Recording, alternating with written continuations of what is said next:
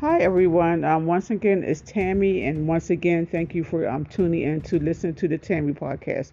Okay, um, everyone, um, elderly parents, you know, our parents, they eventually, you know, get older, but I have a question. Like, could you have an elderly parent? I mean, this uh, elderly elderly parent, a parent that's a mom and dad that's in their 80s or 90s and live in a different state from you well, I know someone. I'm not gonna go into much to into too much details because maybe they're not listening.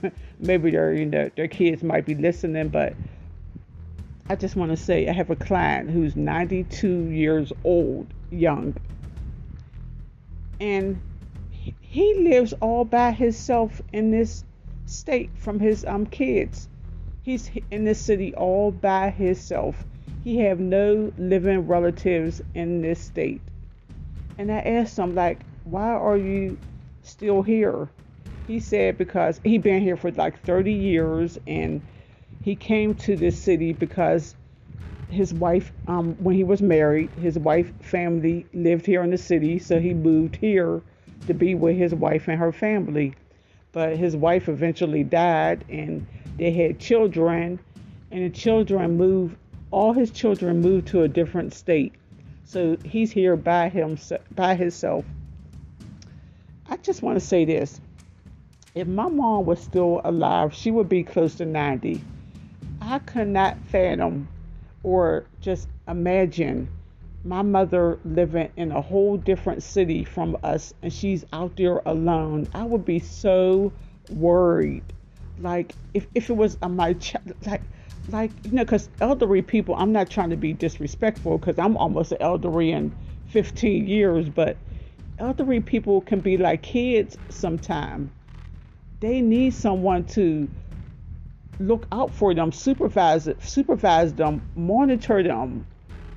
But this but the man this person i mean he's his mind is still very sharp and he said he, he goes for walks and he shops and his house is clean. But and I asked him, I was like, who go to the doctor with you? And he says he catch a, cab to, to go to his doctor's appointments. But to me, that is just so scary just to be alone in a big giant city by yourself and you're almost hundred years old.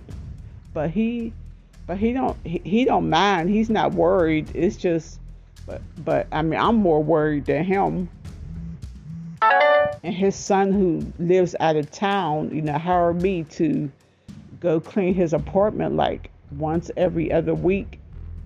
And I wish I could go more just to check on him to just to make sure that he's okay. I, I would like to go every week just to check on him to make sure he's okay. But but he looks he appears to be in good health and and in his right state of mind and he's still able to get up and you know walk around. So but me, just personally, if I couldn't live in a different state from my elderly parent, especially once they get up in their 80s or 90s, even in their 70s, I want to be like close to them. I would have to say mom or dad, even though, you know, some older people set in their ways. They don't want to leave their home. They just want to stay, you know, what they're familiar with.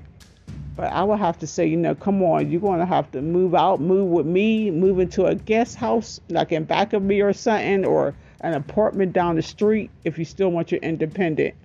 But I just, I just couldn't see. Even, I, I, I pray to God that we all make it to 80s, to our 80s and 90s. But could you imagine, you know, just being in a big giant city all by yourself with not one family member, with no friends? That could be kind of, you know, to me, in my opinion, that could be kind of intimidating, kind of scary. Because, like, what if an emergency happens?